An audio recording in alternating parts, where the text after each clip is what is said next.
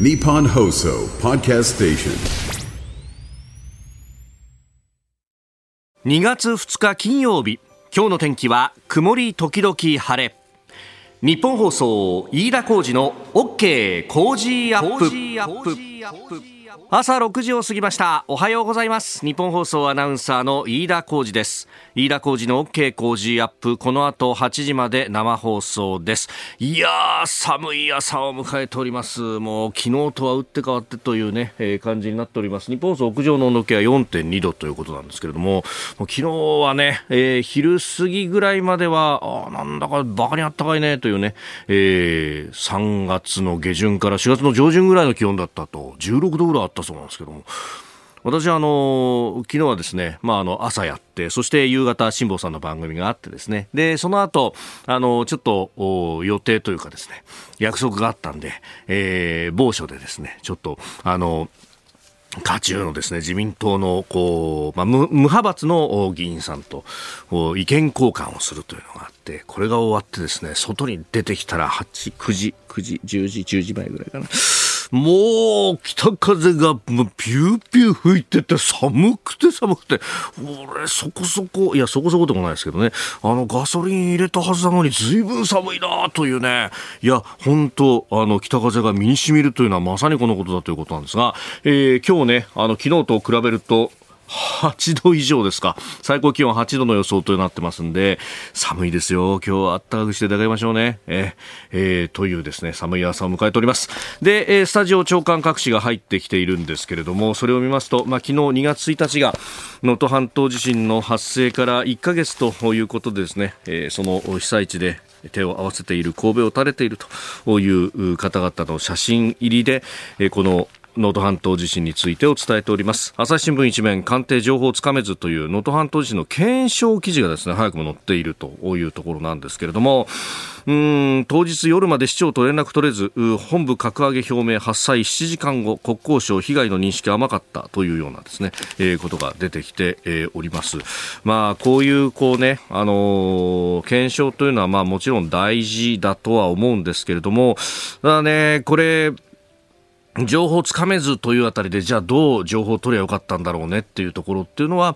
他方で必要になるだろうなと思うのが、起こったのが4時10分でありました。で、当地の日没は4時半過ぎということ、を考えると、そこからじゃあ航空機を飛ばしてどこまで状況の把握ができたのかっていうのは、暗くね、夜に進まれた中でというところが、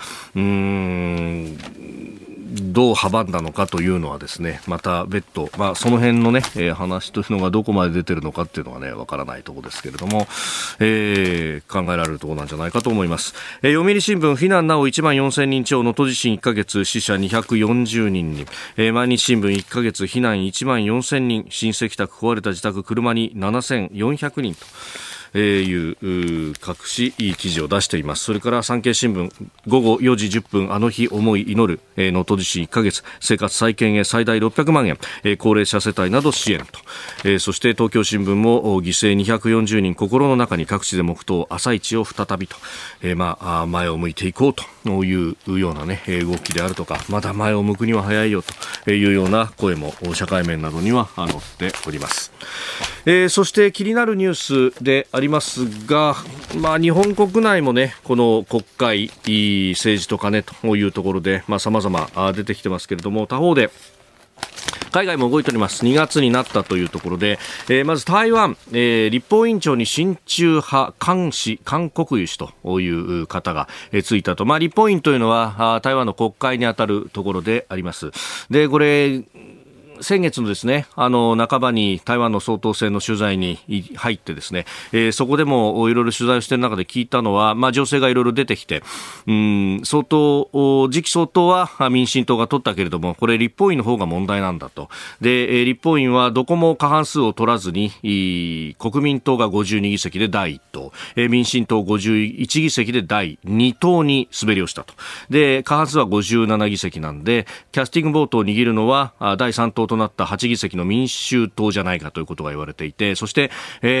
国民党の韓国医師が委員長になるとなると、この方は名うての親中派でもあるということなんで、いろいろ変わるんじゃないかと、まず法律がなかなか通りづらくなるんじゃないかということが言われていて、かつての陳水扁政権時代に、国防に関する法案69回出してずっと否決され続けたみたいなことがあったんで、同じようにスタックするんじゃないかということが言われているのが1点と、そしてですね、これは朝日新聞のさだだなと思ったのが、朝日がですね、旧面国際面に少し書いているんですが、議長の実質的な権限は大きくない一方で、正式な外交関係を持つ国が12カ国にとどまる台湾にとって多くの国々との議員外交の窓口役だというふうに書いてるんですね。ここの部分で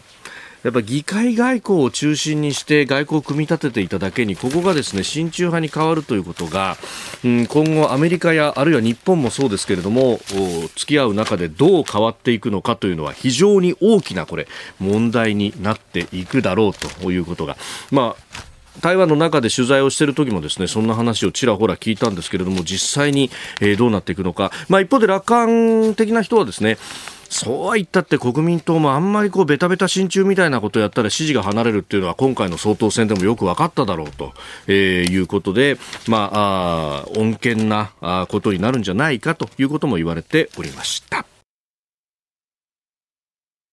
日本と世界の今がわかる朝のニュース番組、飯田浩司の OK 浩司アップ。今週は政治経済から外交安全保障まで徹底解説激論ダブルコメンテーターウィーク最終日を迎えております。今朝は経済学者飯田泰之さんと経済アナリストジョセフ・クロアフトさん、この後6時15分頃から早くも登場となります。まずは様々な指標から見るアメリカ経済についてを取り上げます。それから、アメリカと日本の関係も含めてですね、14カ国が加盟するインド太平洋経済枠組み IPEF、協定発効というニュースも入ってきました。そして6時50分過ぎニュース7時またぎのゾーンは衆院本会議の昨日の代表質問の様子、そして、柿沢前法務副大臣議員辞職ということも出てきております。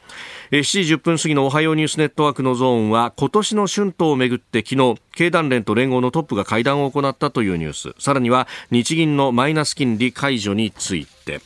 そして、ニュースプラス3は中国経済、自動車の輸出、EV の輸出が好調だということも出ておりますけれども、一方で不動産は厳しいという話が出てきております。そしてここだけニューススクープアップのゾーン7時40分過ぎ、もしもトランプ前大統領が返り咲きをしたら世界経済はどうなるのか、いわゆるもしトラについても取り上げます。そしてキャンプレポートは阪神山田徹アナウンサー、7時50分過ぎのニュースビジネスニュースピックアップのゾーンです。OK 工事アップ、この後8時まで生放送です。今朝は激論ダブルコメンテーターウィークということで、その前に新業石川アナウンサーが帰ってきました。はい、戻ってまいりましたね。はい、忙しいよねいやでも飯田先輩がバッチリともう前半噛んだけどな一回ね、はい、ツイッターでも指摘がいっぱい来ましたさて、今朝のダブルコメンテーターウィーク、経済学者飯田泰之さんと経済アナリストジョセフ・クラフトさんです。お二方おはようございます。おはようございます。よろしくお願いします。初対面なんですって。そうなんです。おー、はいね、お二方とも様々な番組出てらっしゃいますけど、なかなかやっぱ同じジャンルで顔を合わせるってそうないんですかね。そう、この番組は珍しくて、大抵コメンテーターって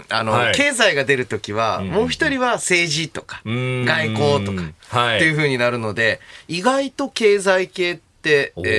現場でパッと一緒になるってこと少ないんですね。そういうもんなんですね。いや飯田先生はいろいろ呼ばれてるけど、僕はここしか出てない。何を言ってるんですか。そんなことないでしょう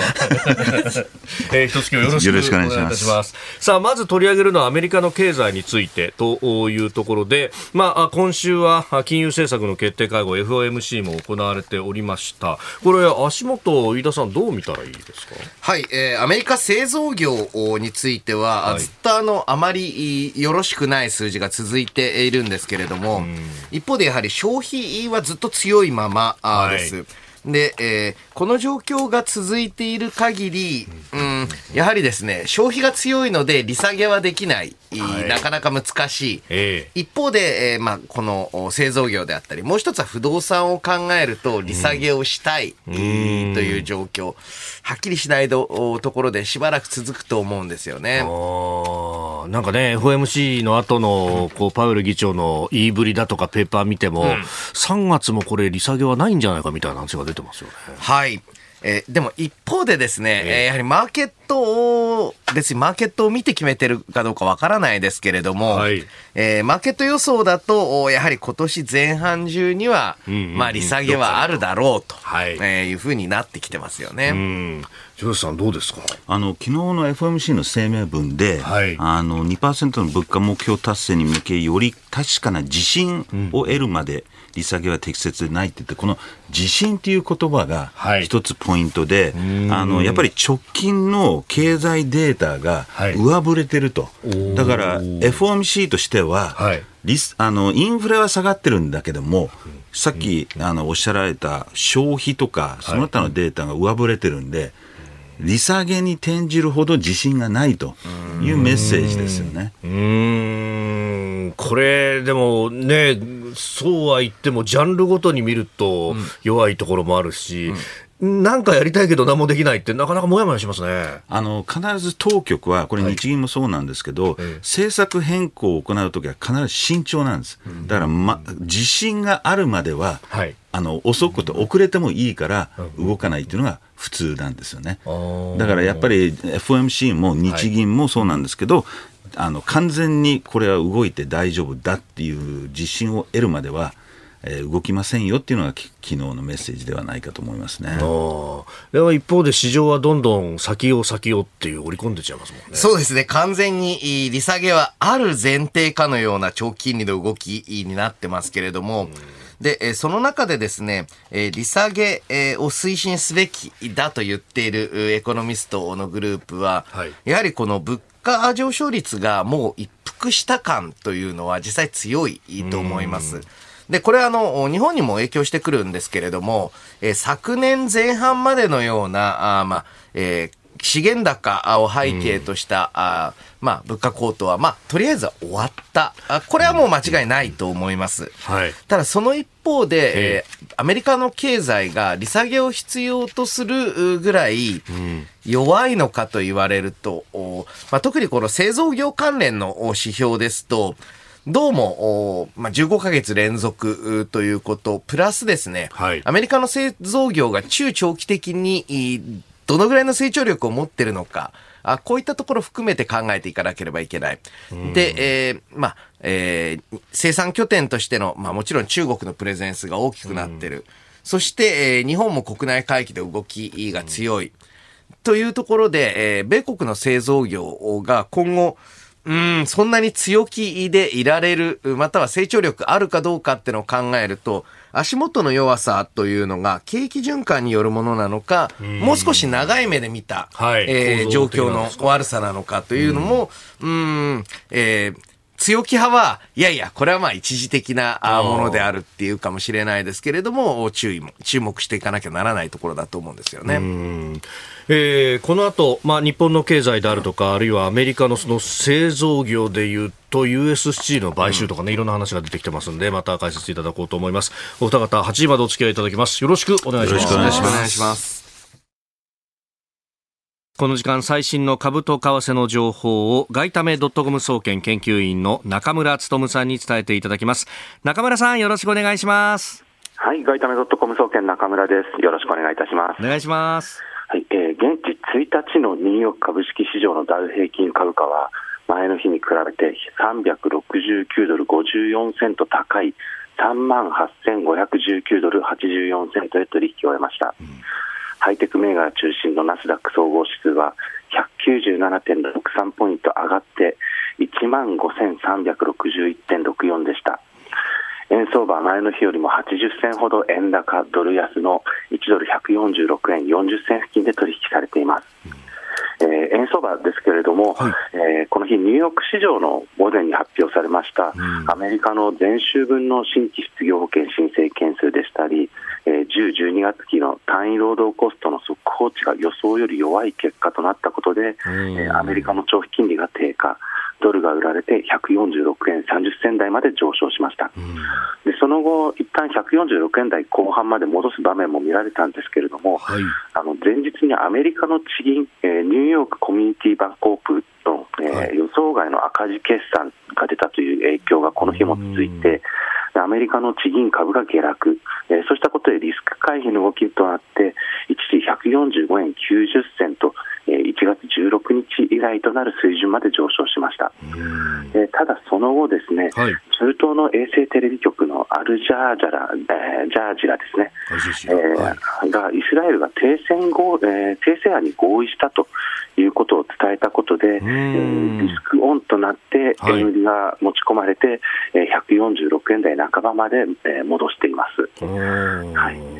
で本日ですけれども、はい、アメリカの1月の雇用統計発表されます。もともと市場の注目度が高い経済指標ではあるんですけれども、はい、おとといの FOMC 後の会見でパウエル FRB 議長が早期利下げの条件に、労働市場の予期せぬ弱体化というものを挙げたことから、普段以上に注目度が増しています。なるほど、分かりました。名倉さん、どうもありがとうございました。はい、ありがとうございました。ダブルコメンテーターウィーク最終日、今朝は経済学者飯田康之さんと経済アナリストジョセフ・クラフトさんです。引き続きよろしくお願いします。よろしくお願いします。先ほどマーケットインフォメーションの中で、昨日の相場の、上がり下がり、アメリカの市場の、上がり下がりについて、前週に発表されたアメリカの地銀、ニューヨークコミュニティバンコープの予想外の赤字決算の影響がこの日も続いたということで、ちょっと銀行株に動きがあるようなんですけれども、ジョセフさん、これどう見たらいいんですか？これ一昨日ニューヨークバンクコープの株価が 45% 暴落して、で昨日も 10% 以上下がったと、はい、でその KRE 地銀指数っていうのが2日間で 9% 下がったんですね。で昨日びっくりしたのは青空銀行の決算で、はい、リーマンショック以来の赤字決算、で中身はこれも商業不動産関連の損失があると。なのでちょっとこれアメリカの商業不動産で何かが動いてるような動きもあって、でもう一つ付け加えると、オーストラリアのシグナグループって不動産会社があるんですけど、はい、これも、貸付責任者のトップが解任されてるんですよ。でここもアメリカの商業不動産投資してるから解任された理由はわからないんですけども、なんか世界を巻き込むこのアメリカの地銀といいますか、商業不動産の動きがちょっと気になりますね。ほう、アメリカのその不動産部門、住宅なんかがどうなるっていうのは利上げの中で、結構言われてましたけども、商業不動産は今までって結構好調だったんですか？はい、その一方でですね、アメリカはいわゆる住宅向けの不動産は比較的金利変化に強いマーケットです。というのもアメリカの家計は家買うときに9割以上が固定金利選択なので、金利の変化そこまで受けない。一方で企業向けの不動産、融資関連は変動、これも世界中どこでも変動やはり多いので、金利に対して敏感なのは商用不動産の方です。なるほど。で、一方でですね、今の不思議な状況は通常利下げが見込まれるんであったら、金利に敏感な商用不動産にはポジティブニュース、良いニュースのはずなんです。で、その中で商用不動産関連の損失が報じられているので、まさに、ご指摘の通り、もしかしたらちょっとそういう金利が上がった下がったとは別の、価格の変動があるんじゃないかっていうふうにマーケットが警戒を始めてるんだと思うんですよね。今までのその利上げで積み上がってきたリスクみたいなのが一気に出てきたとか、どうなんですか？その可能性はあって、でもう一つ言うと、アメリカの地銀って、管理がずさんなんですよ、当局の。そうなん。当局のほとんど管理されてない状況で、だからどういう投資を個別で見ていかないとわからないんで、これが僕は最初1日目はこれニューヨークバンクコミュニティだけの問題かもしれないと思ってたんですけど、これ青空銀行とか他の銀行も同じような問題を報道し始めたってことは、ちょっとこれはマーケット全体を巻き込む、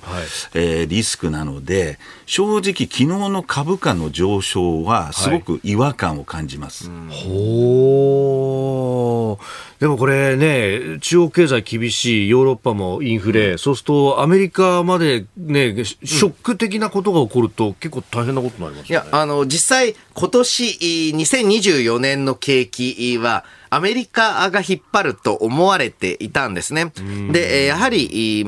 なんとも繰り返しになりますけど、消費の強さ、雇用の硬さというのは際立っていて、で、日本経済もそれに引っ張られて、人手不足で大変だって話ばっかり伝わってますけれども、人手不足になるぐらい受注してる発注が来てるっていうことですから、日米あたりは良いというのが年始の読みだったんですね。で、一方でじゃあこのアメリカ悪いかと言われると、今ご指摘あったように、それこそこれまでの利上げが積み上がっての不動産価格の下落であれば、これは特効薬は利下げですので、利下げによって価格持ち直しなんですけれども、そうではなく一部に、バブル的な意味での貸付過剰が起きている業界、例えばこれアメリカもそうですし、日本でも、かなり緩い融資条件で、ちょっと引っ張れるのかどうかわからないローン組んでとなっていると、なかなかね、長引くかも。なるほど。ズバリここが聞きたい、アメリカの、ね、不動産の状況などなどというところでありました。日本と世界の今がわかる朝のニュース番組、飯田浩司の OK 工事アップ、今週は激論ダブルコメンテーターウィーク、今日は最終日です。明治大学教授で経済学者飯田康之さんと経済アナリストジョセフ・クラフトさんとお送りしてまいります。お二方引き続きよろしくお願いします。よろしくお願いします。では7時をまたいでニュースを掘り下げるニュース7時またぎ、取り上げるのはこちらです。衆議院本会議の代表質問、政治資金規正法の改正をめぐって議論。連座制の導入については、対象とする政治団体の範囲、対象とする違反の種類等、さまざまな課題について、丁寧な議論を行う必要がありますが、今後党としての考え方を取りまとめ、議論していきたいと考えています。国会では昨日午後、衆院本会議で2日目の代表質問が行われ、自民党の派閥の政治資金パーティーをめぐる問題を受けて、各党が議員も責任を負う連座制の導入も含め、政治資金規正法の改正などを求めました。これに対し岸田総理大臣は、党として考え方を取りまとめ議論する意向を示しております。いわゆる派閥から人事と金の話を切り離すということをおっしゃってますが、飯田さん。はい、岸田総理が主導した今回の派閥の解散、衝撃的で、かつですね、これ自民党という組織そのものの存続に関わる問題に発展しつつあります。というのもですね、この自民党の派閥というのは、これまで、人事、資金、共に握っている、そして政策がセットになっていることで、疑似的に党内にもう一つ党があって、55年体制だと、その自民党内の派閥の意向によって政策のニュアンス、保守より高派、ハト派、財政は積極派、引き締め派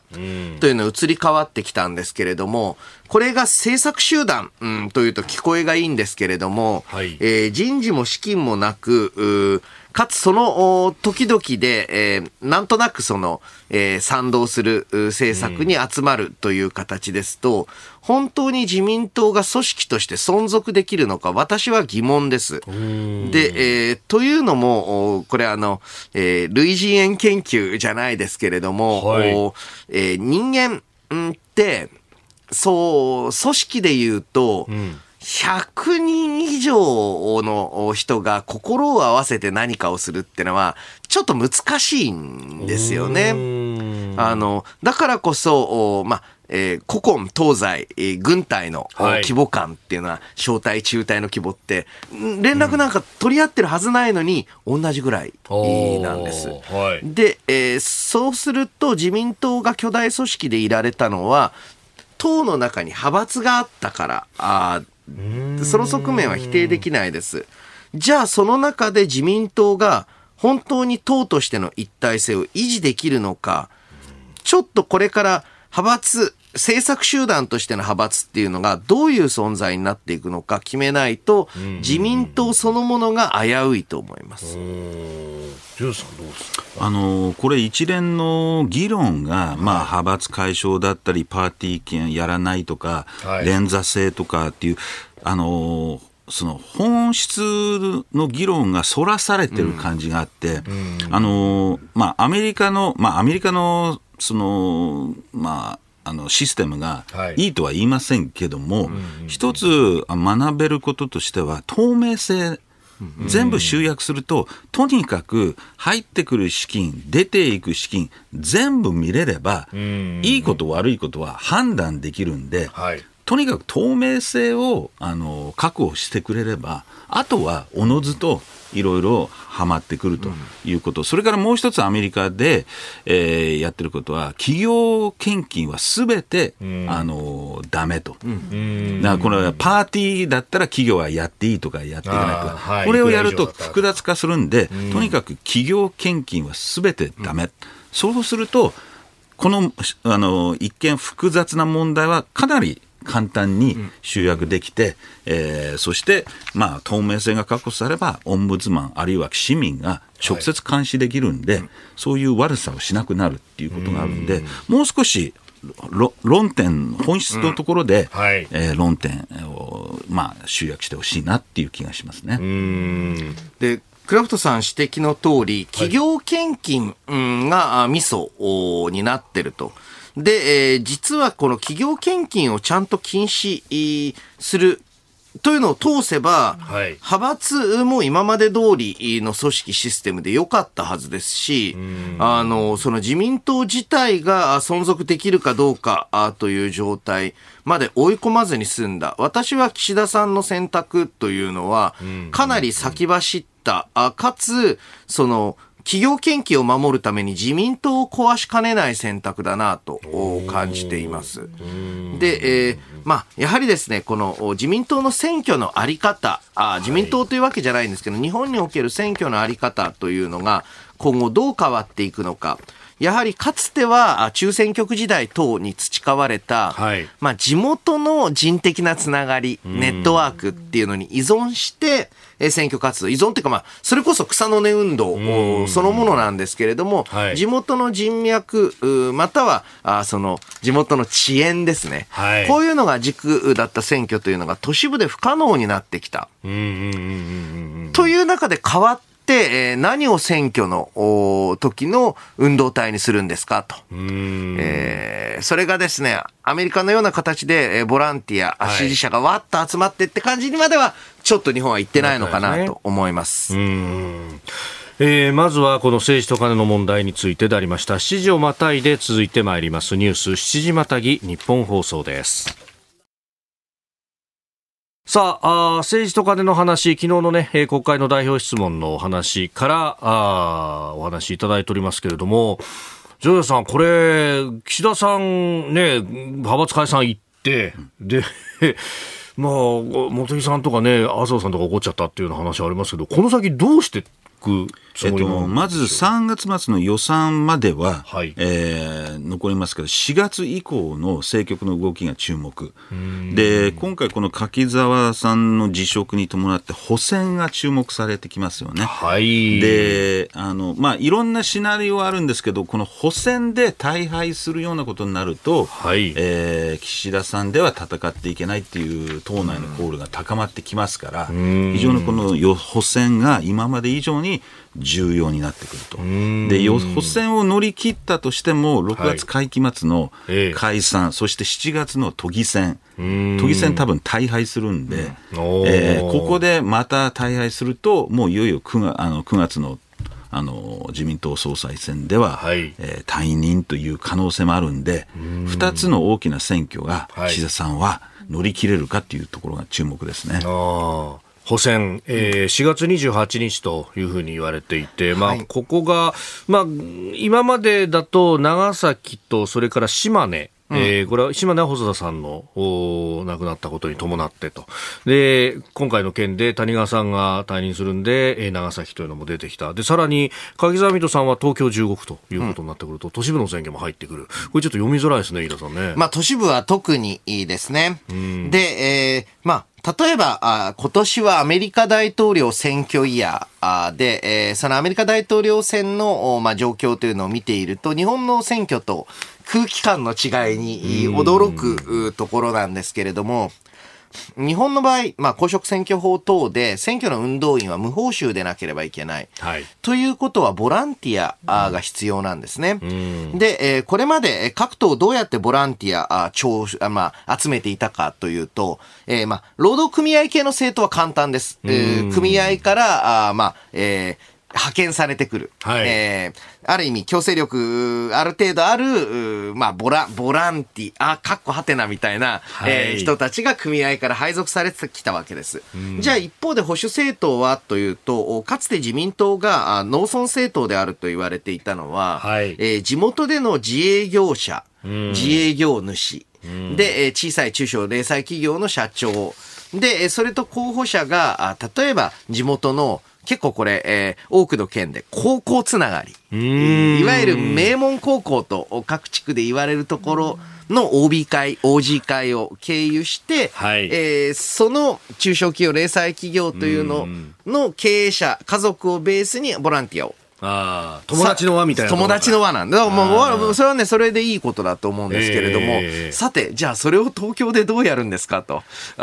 できないんですね。じゃあどうなるかというと、せめてそういう地元感をまだ持っている市議区議さん、はい、経由の人脈を頼る。これが一つ。そしてもう一つは、支持をしてくれる宗教団体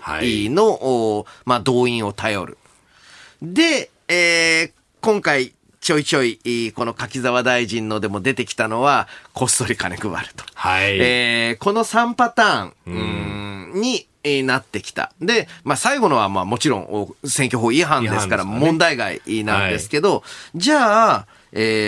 市議区議草の根もう正直ちょっと弱くなってきてると思います。特に23区、で、そして宗教関連の動員というのも、まあ、今これからどうやって、まあ、単純に言うと公明党との関係をどうしていくのかによって不安が残るとなると、はい、次の選挙自民党はどうやって戦うんでしょうと。で、まあ、都市部でパーッと支持が上がってたのに失速してしまう。ちょうど柿沢さんだから触れるとみんなの党、はい、そうですね、一番最初でみんなの党も結局この草の根的な地域組織を作れなかったので、やはり生き残れなかった。今西はだいぶできてますけれども、東の維新、そして国民民主がどこまでこれを作れるのか、はい、労組以外でですか。労組以外で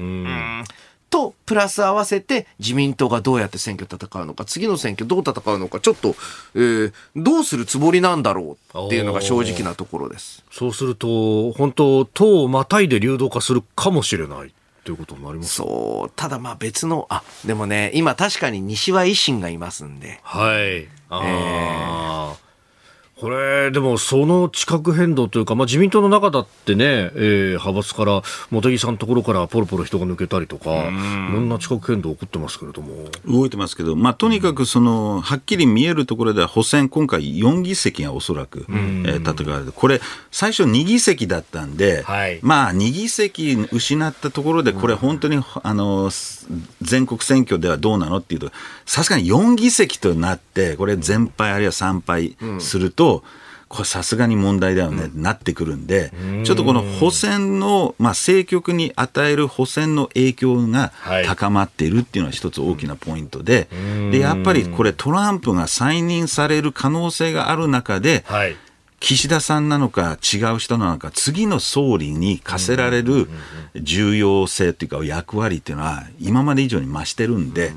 これはやっぱり日本にとっては、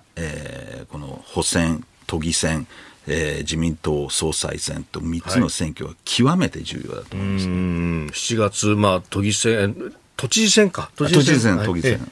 そうでしょうね。小池さんの任期がやってくると、だから小池さんの動きっていうのも、なんかね、都知事選なのかどうなのかも含めてですかね、これはね。ちなみにですけれども、これトランプさんと会うっていうと、ジョセフさん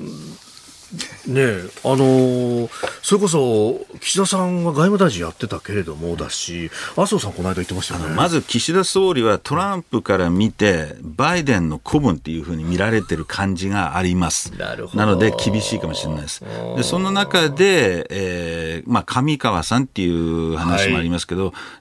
正直女性はかわいそうというかやりづらいだろうなと。そうすると安倍政権でもトランプと面識のある茂木さんが一つ、それだけで、その総理ということならいませんけども、そういう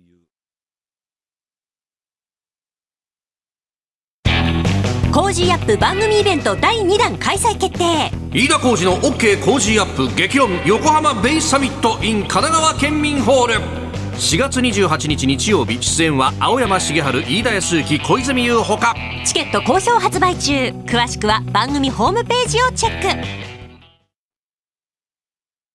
おはようニュースネットワーク、取り上げるニュースはこちらです。今年の春闘をめぐって経団連と連合がトップ会談。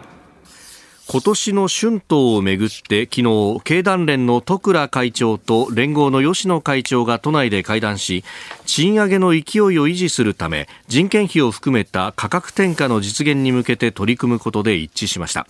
今月中旬に自動車などの労働組合が要求書を提出して交渉は本格化します。1月24日事実上スタートということでありましたが、昨日トップ会談がまず行われたというところです。さあ賃上げどうなるというところ、飯田さんどう見ますか？はい、ここがね、ちょっとねじれた話をしたいと思います。ねじれた話？はい。経団連と連合が賃上げの方向で、かなり一致した見解を持っている。なので今年は大企業について賃上げの流れというのは、昨年よりも強まる。はいと考えられます。で、その一方で私むしろ注目したいのは、日本商工会議所小林会頭もコメントを出しています。はい。中小企業の話なんですね。どういうことかというと、大企業にとって、コスト、特に人間に紐づいたコストって2つあります。一つがもちろん大企業の従業員の給料、一方でもう一つが中小を中心とする対企業向け、大企業向けの部品やサービスを提供している中小企業、どっちの待遇を上げるんですかと。だから実は経団連と連合注目されますが、経団連連合商工会議所の三つどもえなんですよ。この三つでどっちがより有利だ取り分を確保するかなので、メディアだとやたら連合で、連合は賃上げでって言うんですけれども、日本の労働者の7割は中小企業に勤めていて、で、この経団連に所属する企業から見たら、そのサービスが買ってる側です。かなり強い立場で価格交渉をしている側なので、元請けの部分ですね。そうですそうです。下請けに対してっていうのは、本来ならば中小企業の方の取引条件が良くならないと日本全体での平均賃金は上がらないと思います。ジョージさん、そのあたりでこの公正取引委員会なども動いてるという話もありますけど、実際どうなりますかね。公正取引委員会が動くのも大事なんですけども、まさしくこの価格転換において、一つは消費者への価格転換、値上げ、はい、だけどやっぱり大事なのは今飯田先生がおっしゃったように、中小企業の利益を上げていかなきゃいけない。ここの価格転換は要するに買取部品の買取価格の値上げを、はい、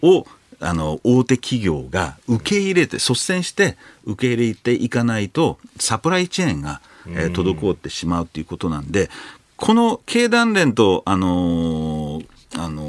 連合の会談って簡単な話っていうかもうすでに決まった話をやってるんでここはいいんですよ、はい、じゃあ中小企業の底上げをやっていきましょうってなるとより難しい問題なんで、そこに重点的に、議論をしていっていただきたいなというふうに思いますね。いや、その辺ってなんというかこの染みついた体質というか、昨今のこの、トヨタのグループ企業の不祥事だとかもそうですけど、納期決まってて伸ばすこともできずに、そして買い叩かれるみたいなことがもうあらゆる業種であった。このマインド変えるってそう難しいんじゃないですか。そうしかしですね、中小企業の方も、かつてはそこまでして言うことを聞いておけば、代わりに、人事、技術、そして資金全部で、サポートしてくれた。だから、系列という、海外の経済辞典に載るぐらい有名なシステム作ってたんですけれども、失われた30年で、ちっとも守らず無理だけを言うっていう、なんか搾取非搾取みたいな関係にどんどんなっていってしまった。じゃあどうするかって言った時に、中小企業も目線を海外や、または海外の元請け企業というのに向け始めているところも出てきている。その意味でちゃんとその日本国内のサプライチェーン維持するために大企業取引条件の改善を進めないといけないと思いますね。これね、そこへ行くと、海外の経済もどうなるっていうところもあるし、ジョーさんどうですか？一つポイントは、デフレ経営からの脱却、要するにコストカット重視の経営、だから今いろんな不祥事が出てるわけです。限度があるからコストカットの限度があるんです。これ以上コストカットができないとなると今度不正に動くと。ですからインフレでの経営を企業が転換していく。それによって中小企業へのコストも払っていくと全体が底上げしていくんで、確かに日本企業の大手の一部はデフレ経営からインフレ経営に傾いている。まだ経団連の中ではデフレ経営に執着している企業が多いんで、経営者としてはそういうデフレマインドのコスト重視型経営から早く脱却してほしいと思いますね。さあ、ではその日本経済全体のマクロの動き、こちらのニュースです。日銀のマイナス金利解除、この春に踏み切る可能性を考える。日本銀行は今年の春闘での賃上げ状況を見極めた上で、この春にマイナス金利政策の解除を検討するのではないかという見方が浮上しています。日銀は賃金と物価がともに上昇する好循環の実現に自信を深めつつあるようで、早ければ3月18、19日に開く次回の金融政策決定会合で政策の修正に踏み切る可能性もあるということです。これ会合のあるたびに解除だみたいなのが出てきたりしますけれども、この先って飯田さんどうなんですか？まずちょっとだけ経緯を話しておくと、マスコミ関係の経済報道がですね、植田総裁に代わったら即マイナス金利解除かのように、ずっと書いてきたわけですよ。で、それでちょっと引っ込みつかなくなってるんじゃないかと思います。で、マイナス金利解除について、日本銀行は、様々な各種指標というのを見極めた上で、行うとしていますので、別にどうしても急ぎたいわけではないんです、日銀。で、さらにどうしても急ぐなんて言ってないんですよね。ちょっと煽りすぎなんじゃないかなと思う。そもそもですね、今マイナス金利解除をどうしても急がなければならないというわけでもないので、なんかちょっと報道が先走ってるように感じます。これが一つ、うん、もう一つがですね、一方でこのマイナス金利解除が、これ今度は予想です。予想としてはやはり、今年の半ばまでには高い確率であるであろうと思われます。はい、私は、個人的には4月の解除を見込んでいます。この3月じゃなくてその1個先ですね。で今週日銀から主な意見が発表されて、1月会合のでその中でこれマイナス金利解除を含めた政策修正の要件は満たされつつあると考えるって書いてあるんですけど、これ実はポイントは副総裁のコメントなんですよ。なので要するにもうすでに、日銀トップ総裁副総裁がこういうコメントとしてるっていうのは流れを示唆しているのと、その他の意見を聞いても、はい、ハト派の人でさえ、もう解除は、もうほぼ認めていて、あとはタイミングだけの問題だっていうことを今回言ってるわけですね。で、さすがに3月は期末、そして震災の直後なんで、さすがにここはちょっとよほど円安で動かない限りは3月は動きにくいんだけども、4月が、いいタイミングかなというふうに思ってるんですけども、早めにしないと実はアメリカが利下げに転じてくるとやりづらいので、少なくとも今飯田先生が言ったように、まあ、夏場までにはしないといけない。で4月だけでちょっとこれ一つ気になるのが、政策決定会合は26日なんです。4月の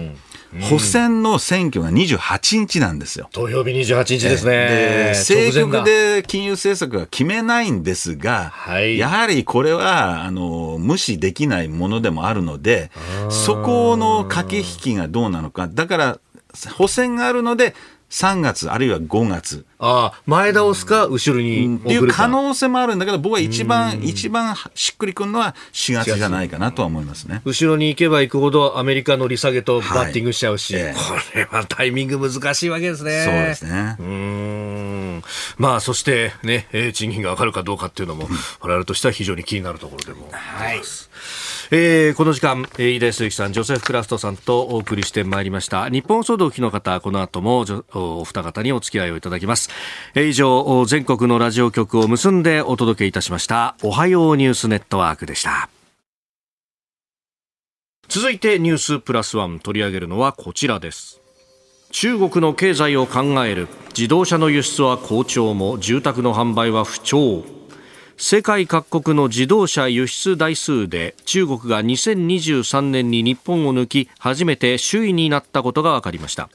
中国自動車工業協会によりますと、前の年と比べておよそ 58% アップの491万台で、政府の後押しを受けて EV 電気自動車の輸出が増えたということです。一方、中国の不動産大手100社の1月の新築住宅販売額は前の年の同じ月と比べて 34.2% マイナスの2350億元、およそ4兆8000億円となっています。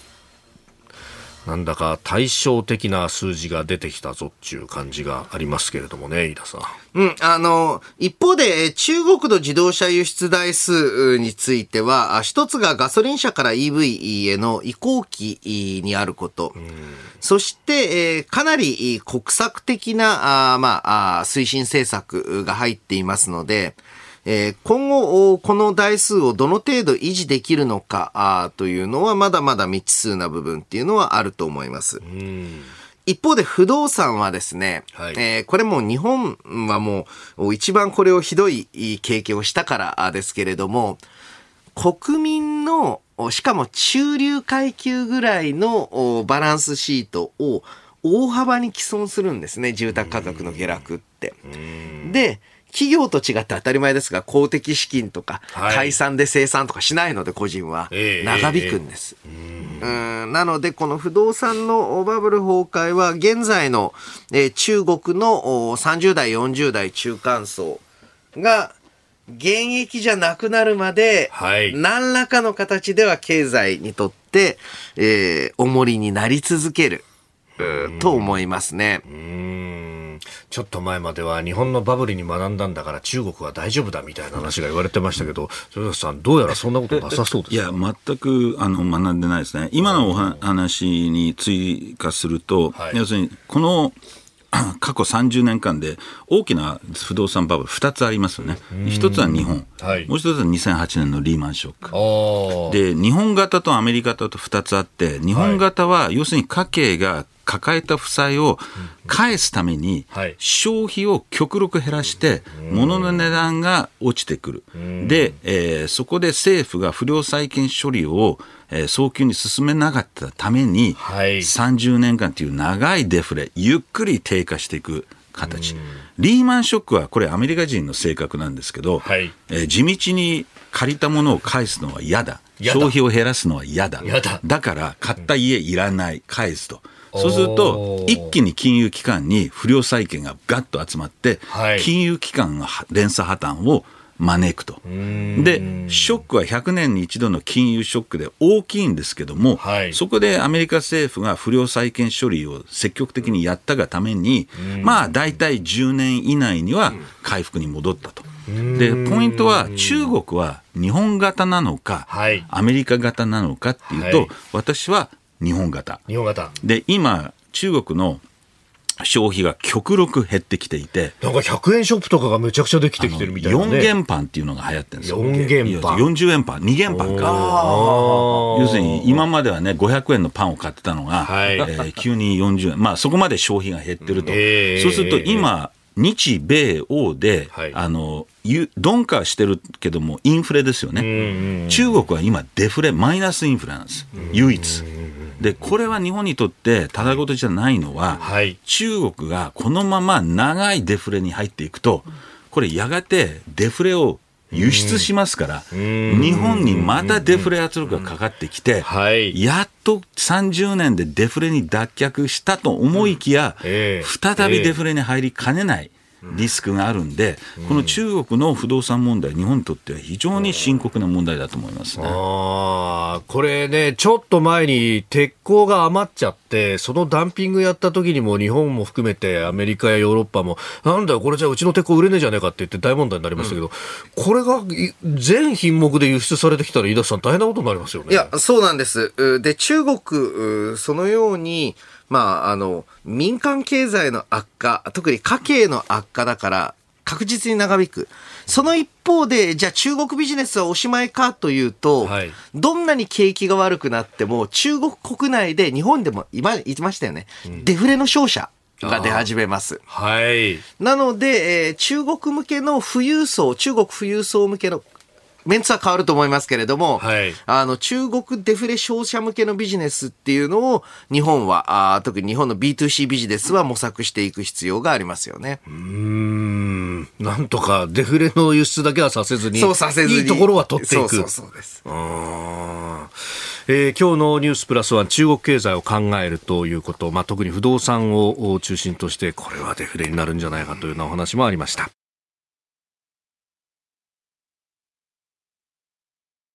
さあ続いてこの時間はここだけニューススクバー。もしトランプ氏が大統領に返り咲いたら世界経済はどうなるのか。日本製鉄がアメリカの大手鉄鋼メーカー US スチールの買収を決めたことについて、アメリカのトランプ前大統領は私なら即座に阻止すると述べ、買収を認めない考えを明らかにしました。この時間はトランプ氏が大統領に返り咲いたら世界経済がどうなるのか考えます。なんで軽めにモノマネが入ったんだっていうね吹き替えいやもうね、絶対だというふうに言ってましたからねトランプさんは言ってましたからねいや、なんかやっぱトランプさんの声ってハードボイルドな感じの吹き替えを当てたくなるんです、そうですねメールもたくさんいただいておりまして、こちら直和さん55歳、多摩市の男性。世間ではよくもしトラなどと言われていますが、もし返り咲いた場合、日本の経済にどんな影響があるのか、飯田さん、ジョセフさんにお聞きしたいですといただきました。まあ、その端的な例として今ね、リードとして挙げたのが日本製鉄のこの US スチール買収ですけれども、ジョセフさん、この流れって、この動きってどうなんですか？これはかなり、日本政府にとってもバイデン政権にとっても、はい、極めて懸念するニュースであってまあ、別に企業買収が政局を気にするべきかどうかという議論はあるんですけども、うん、はい、この12月での買収タイミングというのは結構最悪で、最悪、当然大統領選で政局の具に、政争の具に使われるというのは分かってるわけですから、はい、それをどこまで意識したのかなと。で、案の定トランプがこれに食いついたと、はい、で当初バイデン政権としてはこれの、認める判断、まあ、アンチトラスト法の判断を、はい、おそらく11月以降にずらして、はい、政局にしないようにやろうと思ったから、うん、もう11月以降というのは今年の11月、あ、大統領選が終わった後にと。うん、だけどトランプがここまでこれを大統領選の一つの、テーマにしてしまうと、はい、もうこれ